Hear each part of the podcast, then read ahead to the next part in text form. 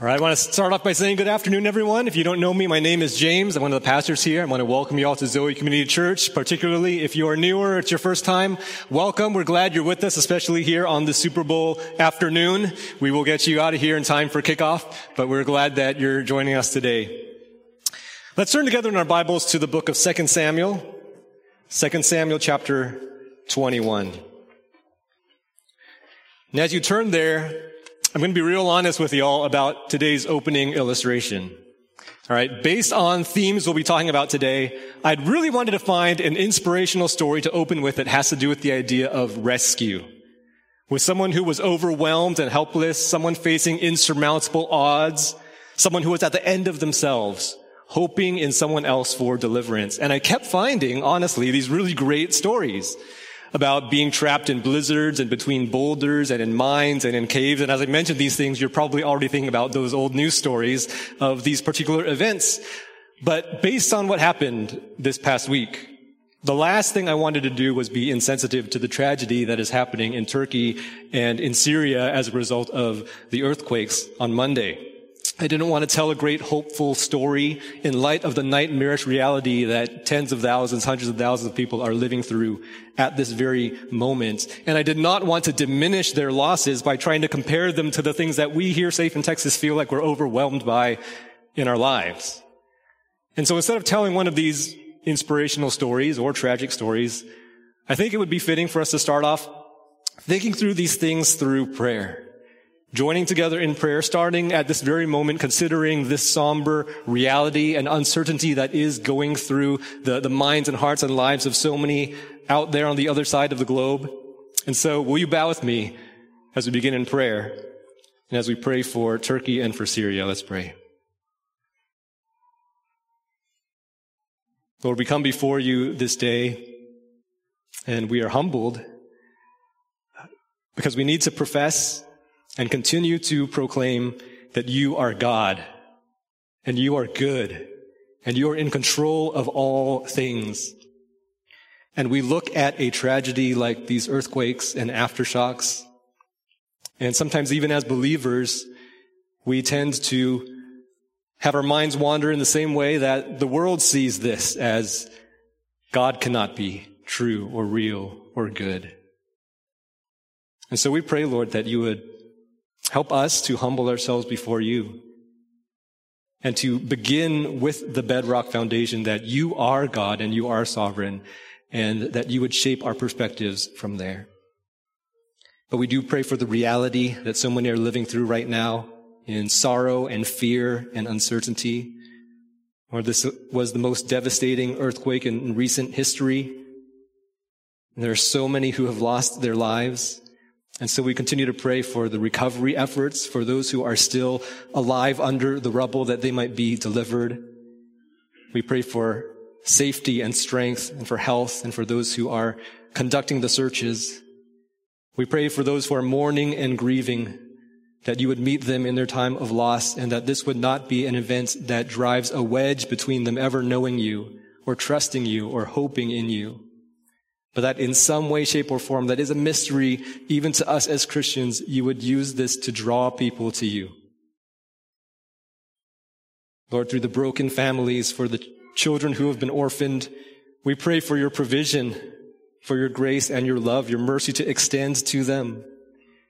We pray for the rebuilding of homes and lives and livelihoods, which could take years or decades. We pray for the governments who are running it all and also for all the, the turmoil there as well and the dissension and disagreement. We pray that somehow in all of this, your gospel would be proclaimed, that your kingdom would be furthered, and that your name would be shown as great. We pray that you would be the source of hope for all people as you have been for us within the walls of this church. And so we pray, Lord, that your name would be made holy in all of this. We pray that your will would be done on earth as it is in heaven.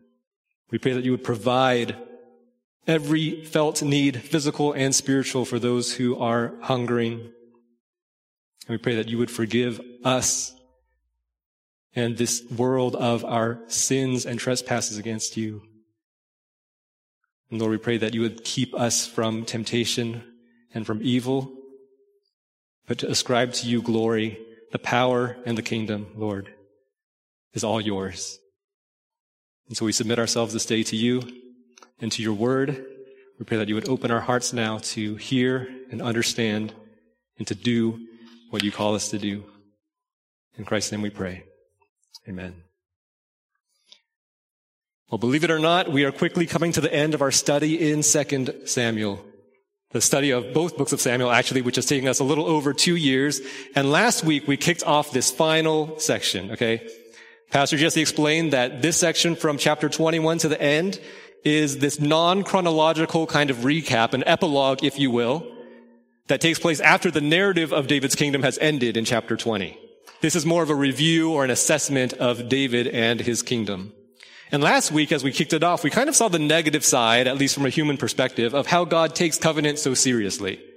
Right? That he judges those who break his covenant, visiting Israel with famine for breaking their covenants, both with him and with the Gibeonites.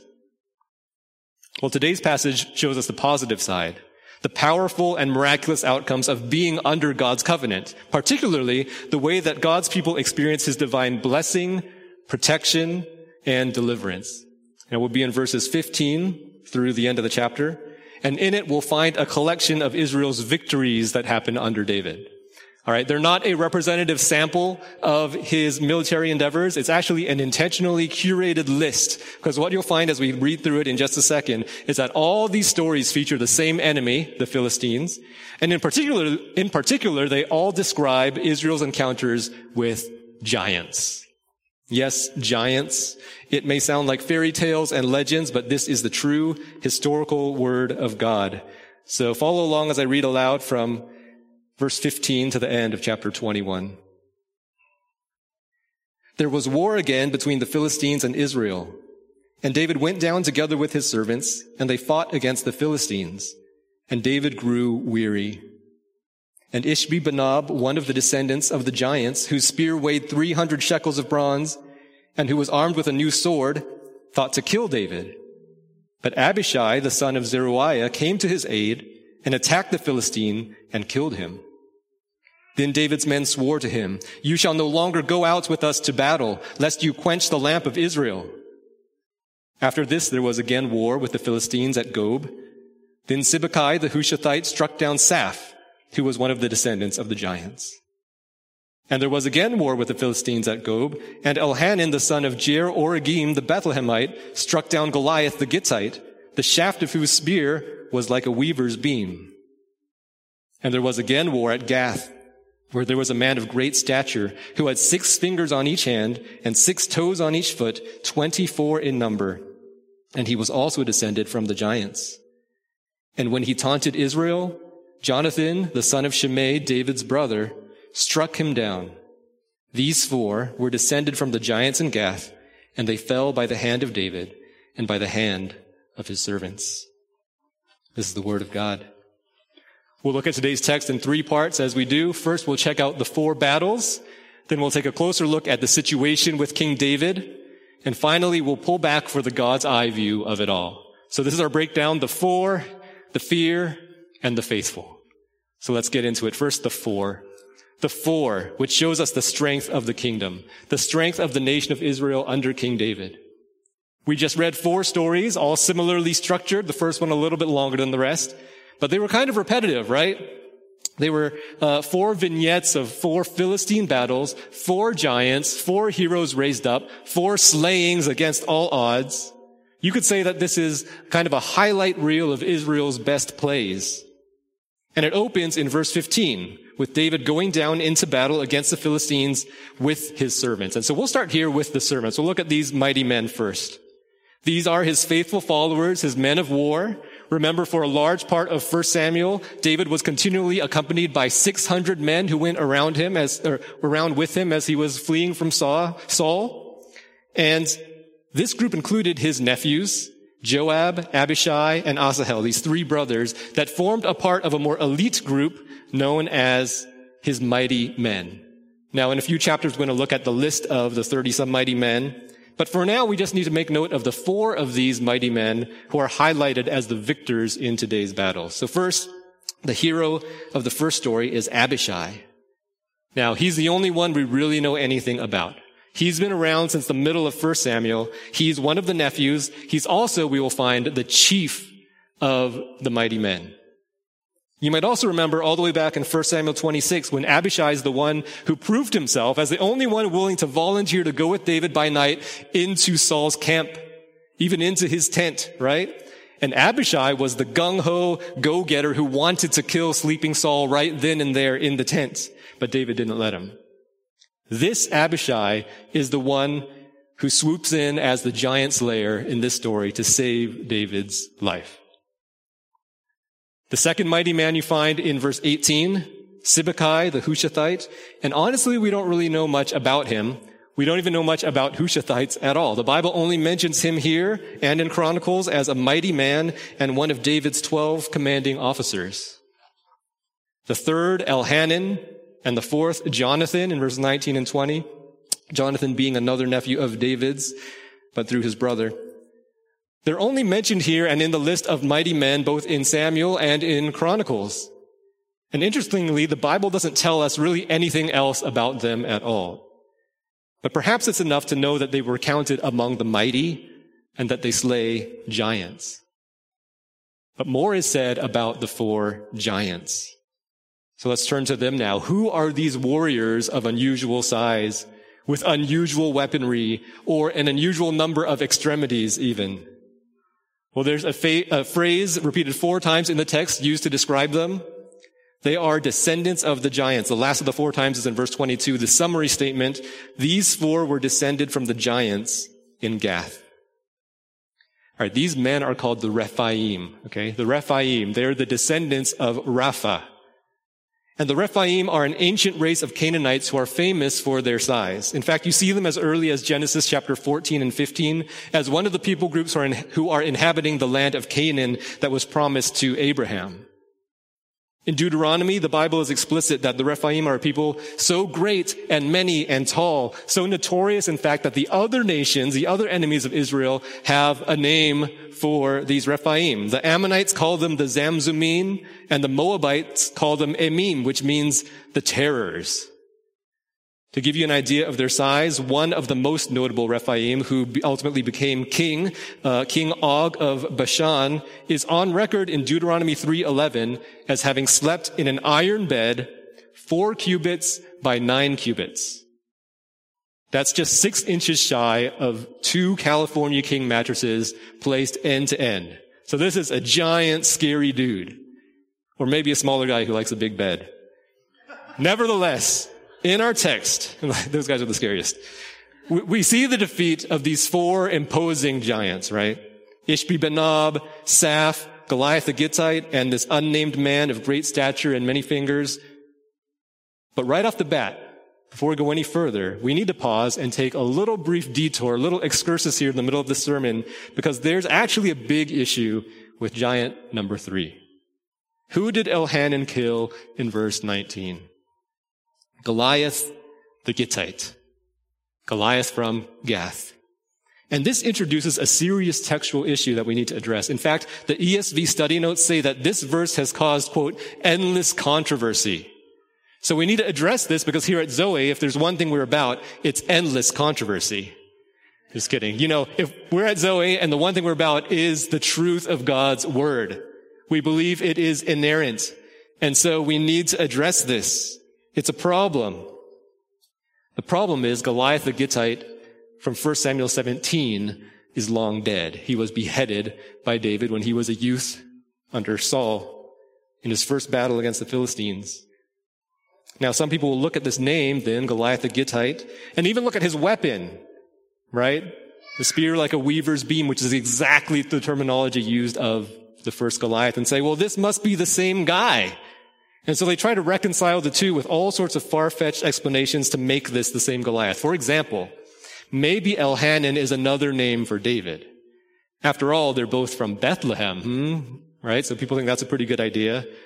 Or the theory that David never even faced off with Goliath that this is the true passage here. Well, a man named Elhanan's victory was later attributed to David to build up his lore and his legacy and to rouse up the people of Israel under the new king.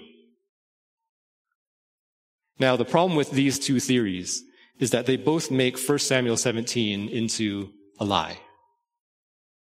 They're both saying that 1 Samuel 17 is untrue, and it is kind of strange because it's in the same book. It's just two separate scrolls, but part of the same book. Is, is he contradicting himself? Now, instead, I think it's actually a rather easy solution to simply say this is a different Goliath, right? It's not unlikely that two people from the same country have the same first name, and at their size, probably to carry the same type of weapon.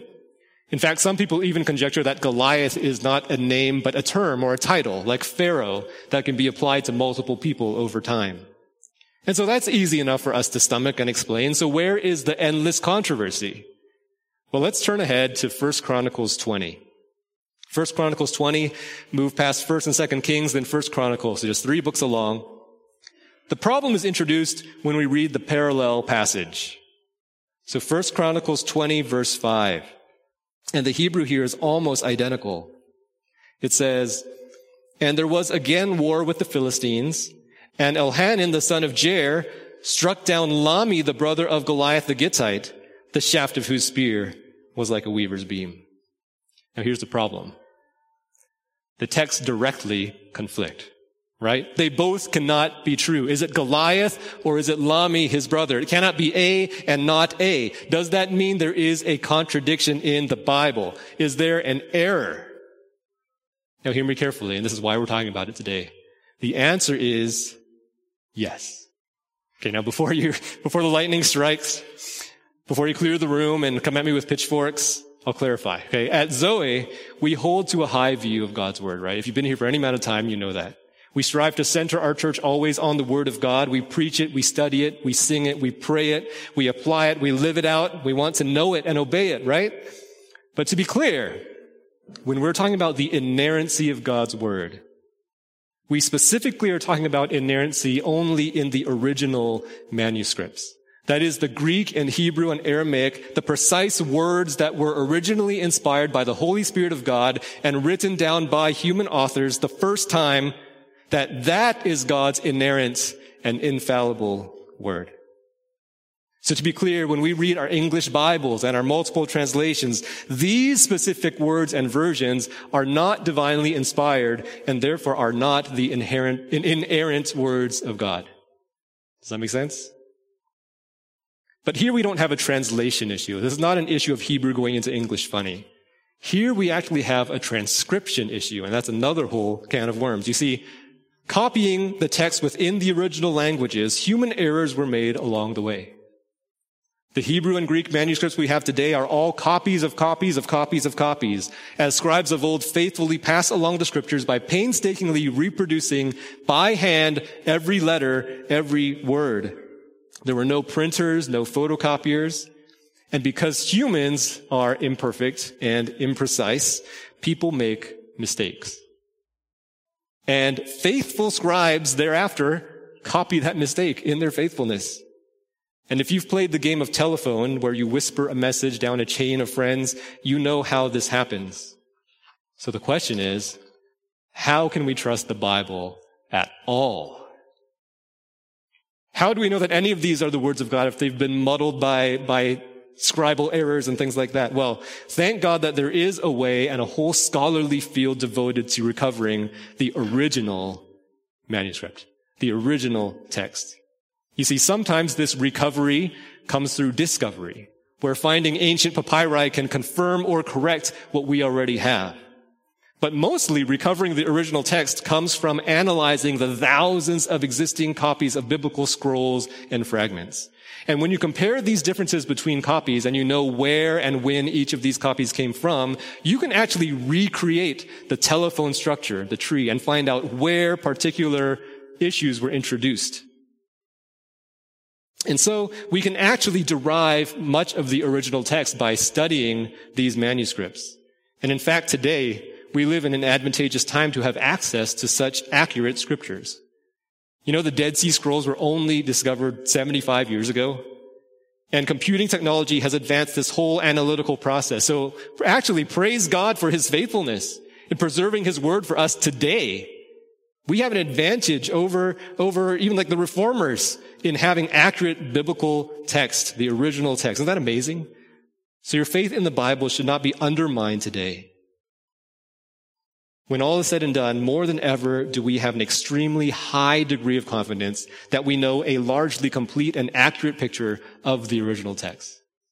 Now granted, there are still a handful, a small number of contested texts that remain, and thank God that none of those discrepancies changes the message of the Bible or the message of the gospel or who we understand God to be. No fundamental issues there. Today's text is one of those places, and it's not a big deal. Did a scribe mess it up? Probably. In fact, not to shake you more, but there was already another error in this text. Did you catch it when you were in Chronicles? It's Elhanan's father, right? It's either Jair Oregim in Samuel or just Jair in Chronicles. And the interesting about, thing about Jair, or sorry, about Origim is that Origim is the word for weaver in Weaver's Beam that appears only nine words away. So, what is super likely to have happened is that this scribe accidentally copied a word off the wrong line, perhaps. Oops, just a slip of the pen or of the brain. Maybe his newborn had kept him up the night before. Maybe he was distracted by a Twitter alert on his phone. In any case, the accidental addition of the word origim here makes scholars okay with the idea that this unfortunate scribe also accidentally dropped the words brother of later on in the line. And it even makes sense if you consider that after inserting an extra word, the words in his copy aren't aligned by a bit, and then later, by dropping some words, they get lined back up again. So in any case, we can thank God that here, in this instance, he has graciously given us in First Chronicles a way to clarify for us what happened. That's the grace of God. We don't look at First Chronicles and say it's a dis- discrepancy. We say, oh, there's a, a, a slight error here, but God has given us this other text that corrects our understanding. So to be clear, this is not David's Goliath, but Goliath's brother who was killed by Elhanan. All right, so I know that was a lot, but I know you can handle it. I know this is Zoe. I could have just told you it was his brother, that it was his brother, but hopefully this was helpful or at least interesting. But back to our text the giants. Look at how the Bible describes them. Their imposing size, their impressive weaponry, their incredible features, right? The first Ishbi Benob has a spear weighing 300 shekels or seven and a half pounds. The brother of Goliath's spear is like a weaver's beam. And then check out the last giant in verse 20. And there was again war at Gath where there was a man of great stature who had six fingers on each hand and six toes on each foot, 24 number. This giant is interesting, right? He's unnamed, but the text goes out of the way to point out these unusual, unusual features of his physical condition. He has a deformity that today is called hexadigitation or polydactyly. Six fingers on each hand, six toes on each foot. And this isn't just the stuff of legend like the Princess Bride. This is actually a real medical thing. I had to look it up because I was studying. And I read that as many as one in 500 babies today are actually born with polydactyly. But the thing is, usually that last finger is so underdeveloped or small that they just surgically remove it at birth pretty easily. And no one ever really knows. But in rarer cases, the extra digit is fully formed with bone and tendon and muscle and functional.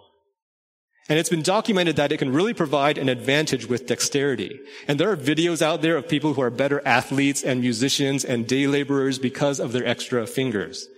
There was a ba- baseball player for the Phillies, actually, uh, I think in the 90s, who had 12 fingers. And there's one guy I saw where he ties his shoelaces with one hand. And if the sermon isn't as good as it could be, it's because I was watching a lot of six finger videos on YouTube this week. But these giants are emphasized as being superhuman, all right? They're bigger. They're stronger. They're better. They have more things. But there's another way they put themselves over other men. It's not what they look like. It's not the weapons they carry. It's not their body parts. For this last giant, at least, it's what he does. It's his spirit, his attitude that manifests in his actions. Verse 21. He taunted Israel. This nameless man with the extra fingers taunts Israel. And I think it's supposed to remind us of Goliath, the Goliath in 1 Samuel 17, because what did he do? Day and night, For 40 days, he came out taunting Israel, challenging the armies whether anyone was man enough to come face off against him. And his catchphrase was, I defy the ranks of Israel. And the young David had latched onto this, right? He went to the people around him, and then he went to King Saul, and he asked both of them this, who is this uncircumcised Philistine that he should defy the armies of the living God? You see, David understands that Goliath's taunt isn't just a reproach for men and against the people of Israel, but a challenge in the face of the true God. The taunt against the people of Israel is actually against the God to whom they belong. And that's why when David finally faces Goliath, he proclaims to him, I come to you in the name of the Lord of hosts, the God of the armies of Israel, whom you have defied. And I will give the dead bodies of the hosts of the Philistines this day to the birds of the air and to the wild beasts of the earth, that all the earth may know that there is a God in Israel. You see, the point is not that the giants are larger, stronger, or better equipped. The point is that there is a God in Israel and that all the earth may know it.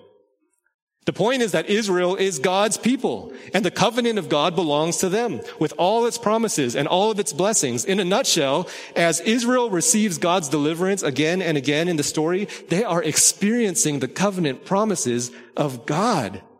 His blessings. They're his chosen people to whom he will be true. They are serving under his chosen king. Look at verse 22. The passage ends saying that the giants, quote, fell by the hand of David and his servants. And I know we didn't talk about this yet, but if you were paying attention as I read it earlier, you'll notice that here it mentions David by name and it relegates the four true heroes, if you will, to just his servants. But why is this kind of borderline insulting?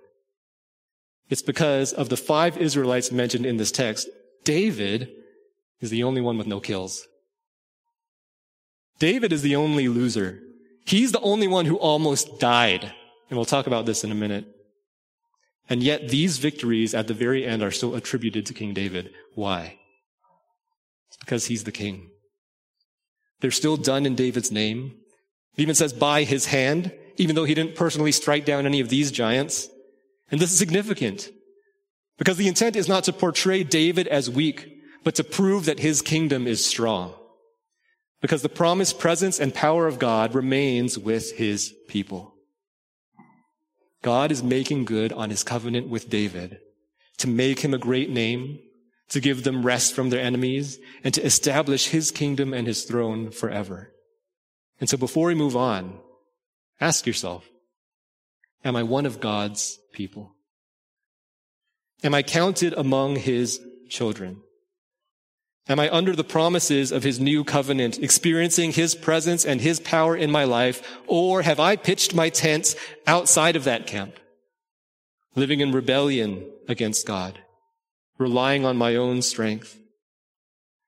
If you're here and you're not a Christian today, I urge you to hear this, that you can live to, to be on top, striving to be the best you can, better than other people, with all your big abilities and achievements and accolades and extra fingers and toes, things to boast in over other men. But at the end of the day, you'll still just be human. Just the biggest, baddest brute of a human, but merely the best among all the broken. See, if there's one thing we can learn from the giants, it's this. If we don't fall before the Lord, we will fall before the Lord. You hear what I'm saying? Last week, Pastor Jesse urged us to bend the knee before Almighty God because He is the covenant keeper. He's right to judge all covenant breakers. And so we either fall down in submission to Him now, or we will fall in the end by His wrathful judgment against us. One way or another, every knee will bow either in submission or in subjugation. And if we don't fall before the Lord, we will fall before the Lord. Every God taunter will be defeated. And so for us today, our only two options are defiance or worship. Defiance or worship. You are either for God or you are against him. And God is either for you or he is against you. And so the question is, whose side are you on? Who are we living for? The second verse of the hymn, A Mighty Fortress, exhorts all of us, Christian and non-Christian alike, with these words. Did we in our own strength confide, our striving would be losing. We're not the right man on our side, the man of God's own choosing. Do you ask who that may be? Christ Jesus, it is He, the Lord of hosts, His name, from age to age the same, and He must win the battle. Brothers and sisters, God will win in the end. Our covenant keeping God will judge all who are against Him, no matter how powerful they are. And our covenant keeping God will bestow covenant blessings on all who are with him, no matter how weak they are. And speaking of weakness, we come to our second point. The fear. The fear. That one was the longest by far because of the uh, excursus that we did. But here in the fear, we see front and center the weakness of the king. The weakness of the king. You see, what was the greater context for these individual battles? It's laid out for us in the first and longer story in verses 15 through 17. So back to the top, if you'll rewind with me. There was war again between the Philistines and Israel, and David went down together with his servants, and they fought against the Philistines. All right. All four of these wars are against the Philistines. Something to note is David had fought many different nations during his reign, but he most frequently engaged with the Philistines, most frequently by far. They were Israel's enemy number one. And this preceded David's reign too. From day one under King Saul, he was fighting the Philistines. When he went up against Goliath, Goliath, that was against the Philistines. To claim Saul's daughter as his bride, he killed 200 Philistines. And in addition to the five recorded skirmishes with the Philistines, 1 Samuel 18:30 says, as often as the commanders of the Philistines came out to battle, David had success. So there was an uncounted number in, in, the scriptures of battles against the Philistines, and David won every one. And that was just when Saul was king and David was doing his own thing. After David became king, we've seen three more recorded wars with the Philistines, and there were doubtless more. So here's the thing to note about David's countless battles against the Philistines. David always won. Against this particular enemy, the books of Samuel always say that David struck with a great blow or had success or struck the land and took the spoils, either subduing the enemy or causing them to flee. God was always with David against the Philistines, giving them into David's hand. And this is important for us to know because that's what makes what we read next in verse 15 so shocking. Pulls the rug out from under us. It pulls the rug out from under Israel. Here's the twist. End of verse 15. And David grew weary. David got tired. David was spent. And this isn't necessarily old age, okay? We've established that our view on this text is that this is the epilogue. It's not chronological with the rest of the book. The commentaries who don't take this view simply say, well, that's what happens when you get old, right? It's the end of David's reign. He's an old man. He's just kind of given in. I don't think that's the case at all. In fact, I'll explain in a minute why I think this particular battle probably took place before 2 Samuel 10. But nevertheless, David grew weary. Now, this is not the picture that we like to have of King David, our rugged hero warrior David, right? It's not a side of him that we want to see. It's not a side of him that his men ever wanted to see. David, the great undefeated King David, the Goliath killer, the one who killed lions and bears with his bare hands, God's chosen king. How can mighty David grow tired? Just sling another stone, man, and call it a day. Verse 16. And Ishbi Benob, one of the descendants of the giants, whose spear weighed 300 shekels of bronze and who was armed with a new sword, thought to kill David. Now, there are clear references to Goliath here just to remind us of that old victory, right? Ishbi Benob, like Goliath, boasts a heavy spear, 300 shekels of bronze, and the weight of Goliath's spear had also been highlighted for us, 600 shekels. Ishbi Benob also has a sword like Goliath, but unlike that old story, here David is languishing. For whatever reason, this time David needs help. He can't do it. Has God abandoned him? Not at all. Because we also learn that David is not the only giant killer in Israel. Just in the nick of time, verse 17. But Abishai, the son of Zeruiah, came to his aid and attacked the Philistine and killed him. So who swoops in at the final second but the commander of his mighty men, Abishai? As it turns out, someone else can kill giants too. And if you thought that Avengers Endgame was inspirational, the moment Captain America got Thor's hammer, that's exactly this, but in real life. No one knew this was possible. Just out of left field from off screen, this guy comes in. Giant killer number two. Who knew? And he saves the day. And so it seems like a happy ending. But for this passage to hit us fully, we need to realize how much it highlights David's humanity.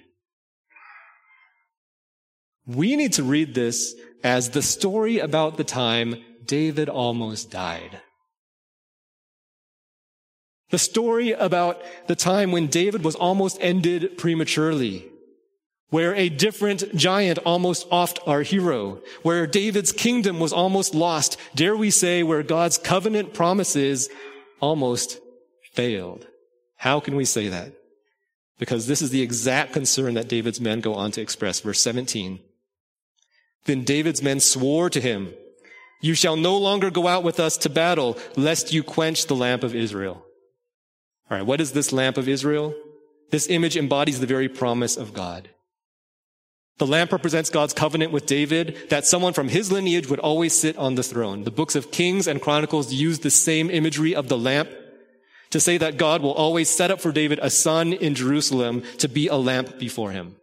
For example, that's why later on, when Chronicles is chronicling the sins of David's son, King Solomon, and all the evil of the rest of the kings after him, it ends by saying, Yet the Lord was not willing to destroy the house of David because of the covenant that he had made with David, and since he had promised to give a lamp to him and to his sons forever. 2 Chronicles 21. But here in the first generation, David's men are legitimately worried that this lamp might go out. They don't know how it's all going to play out if David dies. They're concerned that David's dynasty promised to him by God is going to come to an end, that all hope in God's promises will be extinguished. So something serious is at risk, something more than just David's kingdom and his reign. What is at stake is the entire covenant that God had made with this man, their king. And that if he dies, the covenant hope will be lost. That's why they make this huge, but really easy, frankly, decision. They don't ask him. They don't simply tell him. They swear to him on their lives and blood and whatever. No more, David. You cannot go out. You will not. You shall not go out with us again, lest you quench the lamp of Israel. To protect the nation, to preserve their hope in God's promises, they bench their team captain. They pull him out early to avoid an unnecessary season ending injury. Now, what's interesting here is this. We do find that in 2 Samuel at some point, David did stop going out with the army. Right. Under Saul, David used to lead his men into battle all the time. And then as king, he continued to command at least three Philistine wars in 2 Samuel 5 and 8. And of those accounts, the Bible says the Lord gave victory to David wherever he went. Great. But then something changes. I mentioned chapter 10. Chapter 10 is where for the first time Joab and Abishai are the ones leading the army out against the Ammonites. And David only comes out later once Joab sends to him word that the victory is assured. Two chapters later in chapter 12, Joab again leads the fight first. And he summons David later on only after the battle has been decided. Basically, Uncle David is relegated to cleanup duty. That's chapters 10 and 12. And of course, you know, in between chapter 11, the Bathsheba affair. When you all know from verse 1 that King David was at home during a time when the kings are usually off to war. And Joab and his mighty men, including Uriah, are off fighting in his place. In fact, David never leads his men to war again for the rest of the book. So while we can't be certain, I'd say it's quite probable that this passage today precedes chapter 10. Perhaps even explaining the whole setup of the Bathsheba story and everything thereafter. You guys know already how that led to Amnon and everything with Absalom. There was some seriously tragic fruit that possibly was born from this decision to keep David at home. Because at the end of the day, David was meant to lead. David was the king. He was God's anointed. He was undefeated. God made his covenant promises to him. Was benching David the wrong decision? Well, it wouldn't derail God's plan, first of all. We know that. Nothing does. But I think there is something to be said about the weakness of David and his men in their response to this situation. Yes, they were afraid. Yes, they were doing what they thought was best for Israel. Yes, they were seeking God's covenant.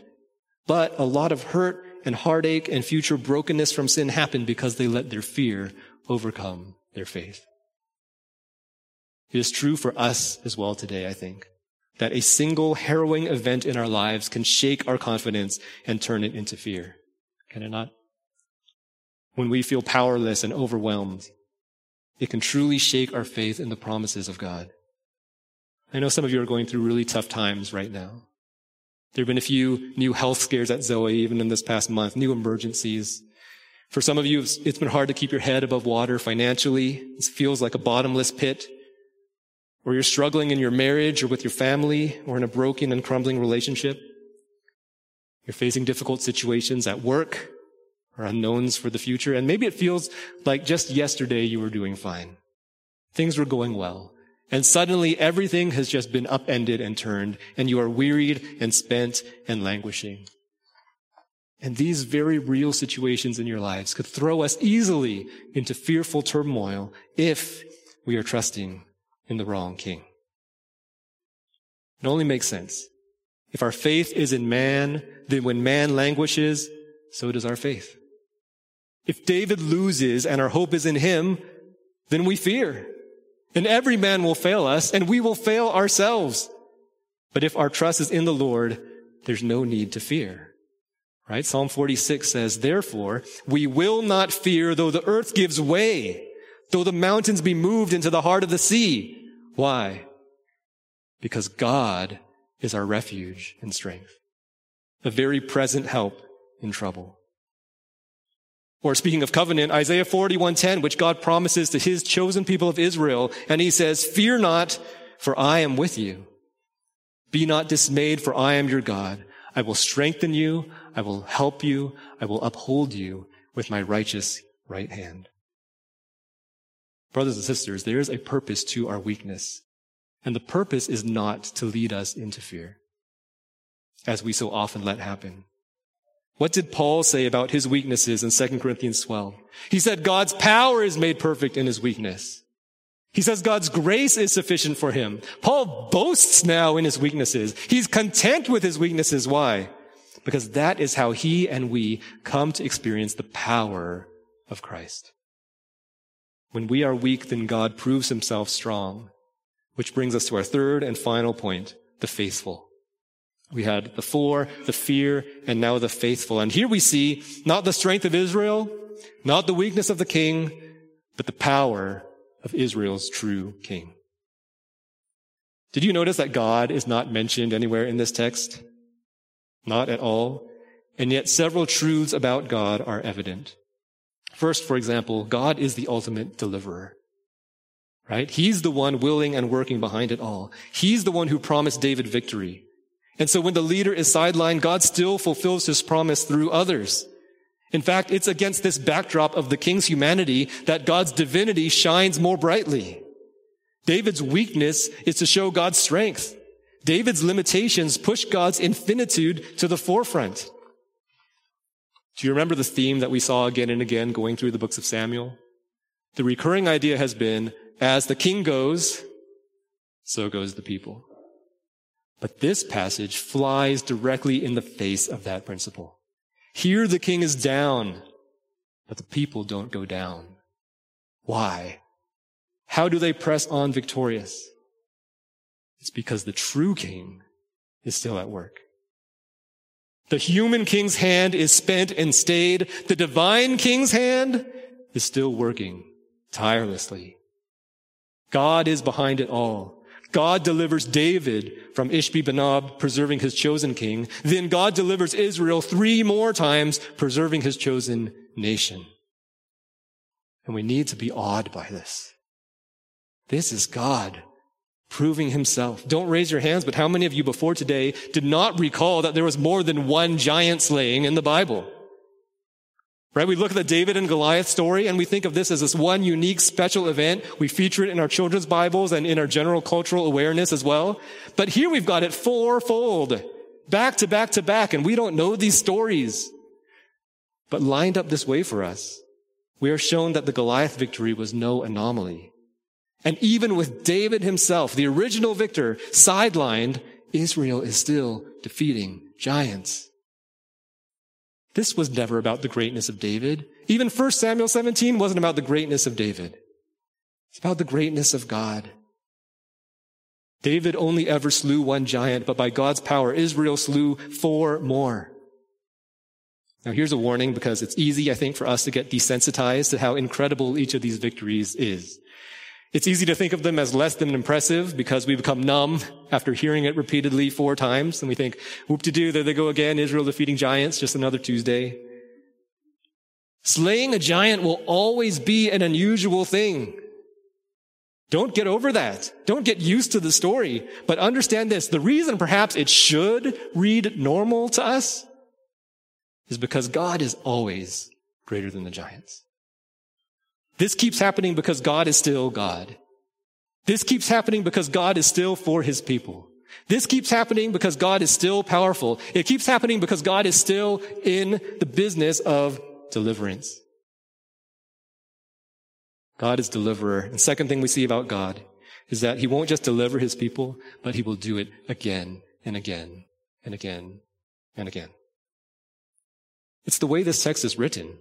It's so repetitive. Verse 15, there was war again. Verse 18, there was again war. Verse 19, and there was again war. Verse 20, and there was again war. And again and again and again, a giant comes. And again and again and again, a hero rises up.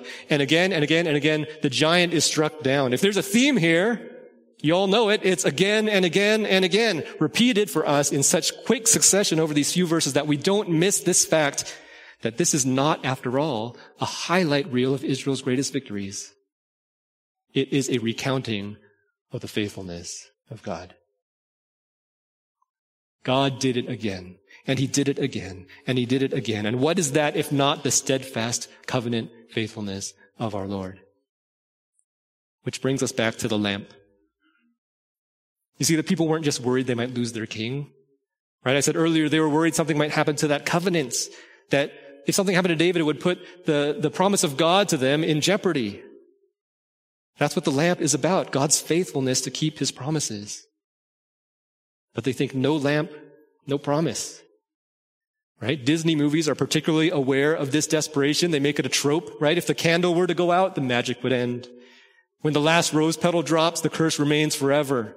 When the clock strikes midnight, everything reverts back to the old, sad, and broken way. Israel can't afford to lose this hope. And truly we can understand that. But though this flame flickers and dims and threatens to perish, clinging to the lamp was never as important as clinging to the one who made the promise. The one who promised is faithful. The bedrock truth for us today is that God continues to be faithful and he continues to be in the business of deliverance. And some of you really need to hear this today, that even when we come to the end of ourselves, God is never at the end of his promise. We've seen it again and again and again throughout Samuel. King David points us forward to the true eternal king, the promised son of David, Jesus Christ. And so finally, three truths about Jesus in this passage, and then we'll close. First, Jesus is our king who will not grow weary. Don't nitpick here. Jesus did get tired. He rested. He withdrew to quiet places to pray. We even find him asleep on a boat. I get it. But Jesus never grows weary, faint, or spent when it comes to completing the work that he came to do. You see, Jesus is God who humbled himself to take on the form of man in human flesh, to live on the earth and even be tempted as a man in the flesh with every temptation we know, in every way that we are, and yet he withstood it all and never succumbed. He never grew weary in living that holy life of perfection that God demands of each of us that none of us could do, but he did. Jesus didn't tire as he prayed in anguish in the garden, sweating drops as blood pleading to the Father to take the cup of his wrath away, he didn't yield it up. Jesus didn't give in, but he was beaten, whipped, mocked, and spat upon. And although he despised the shame of the cross, he went there silently like a sheep to the slaughter. And unlike languishing David on the battlefield, Jesus never needed saving. No one had to swoop in and save him from the cross because he himself refused to take himself off the cross. Even though he was goaded to do just that when people jeered, he saved others, let him save himself. No one would deliver him from the wrath of the Father. Even he himself, and he could, but he didn't. He took it all.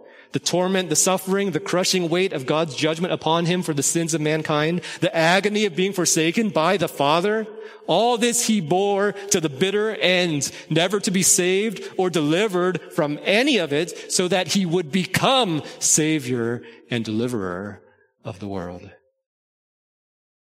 Praise God that Jesus Christ did not grow weary. Second, Jesus is our deliverance once and for all.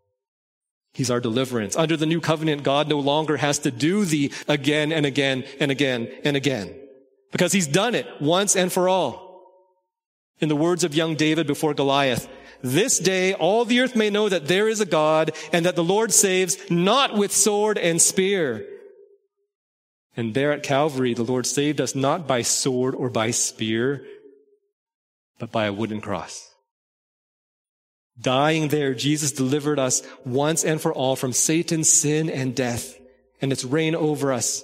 And Hebrews 9:26 says, "But as it is, he has appeared once for all at the end of the ages to put away sin by the sacrifice of himself." God's word is clear. We are all sinners who have rebelled against God, deserving of eternal death and God's just punishment. But on the cross, Jesus Christ became our deliverance once and for all, the perfect sacrifice upon whom God doled out all our punishment. He died in our place, satisfying the punishment our sins had earned. And thirdly and finally, Jesus Christ is the lamp that does not go out. Jesus is the lamp that will not go out. He is the lamp of promise. Right? When it had appeared that this lamp had been snuffed out, extinguished by a gruesome cross and buried in a grave, what happened? On the third day, that light was reignited. A beacon shining more powerfully than ever, never to be extinguished again. Jesus was resurrected to life and now he is alive, risen and reigning. Jesus is the ultimate fulfillment of God's promise to David. He is the lamp before God forever, the son of David who will eternally reign on the throne. In fact, when the book of Revelation speaks of heaven and the apostle John tells us his vision of the new Jerusalem, he says, the city has no need of sun or moon to shine on it, for the glory of God gives it light, and its lamp is the Lamb. Jesus Christ is our King who does not grow weary. He's our deliverance once and for all, and He is the lamp that will never go out. In Christ and in His new covenant, we experience His covenant promises. We cling to true covenant hope and we anticipate His covenant fulfillment. And the greatest need, brothers and sisters, for anyone under the threat of judgment is the hope of deliverance. The good news of the gospel is that the God who rightly threatens covenant judgment is the same God who is the source of covenant deliverance. And so when we think about tragedies in the world today, in Turkey and Syria, or even as we look to our own desperate situations in our lives, our greatest desire should be that the hope of God's deliverance will be made known in us and through us to the world. We pray that God will spare life and save those who are trapped and overwhelmed and hopeless, literally and figuratively. And in addition to physical deliverance, we pray for spiritual rebirth and response to God. And the same is true for each of us here today.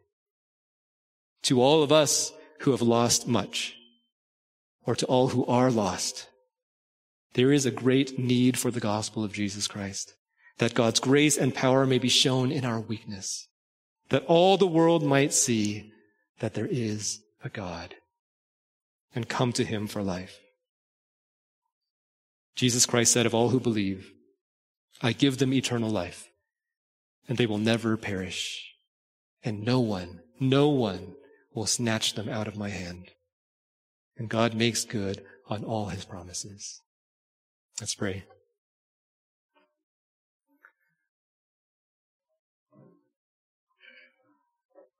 Lord, we know that you are our hope.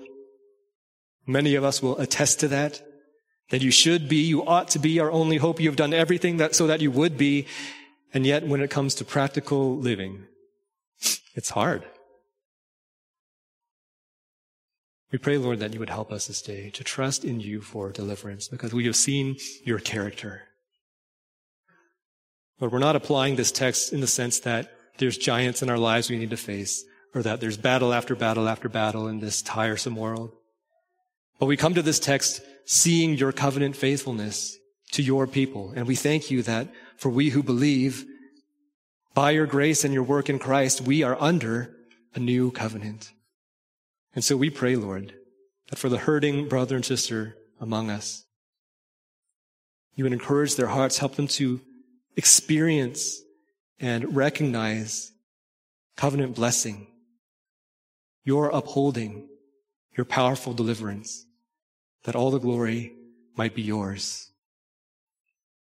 Help us to praise you even in the dark times, to look forward to what you are doing, that we would praise you all the more when we see the fullness of that picture.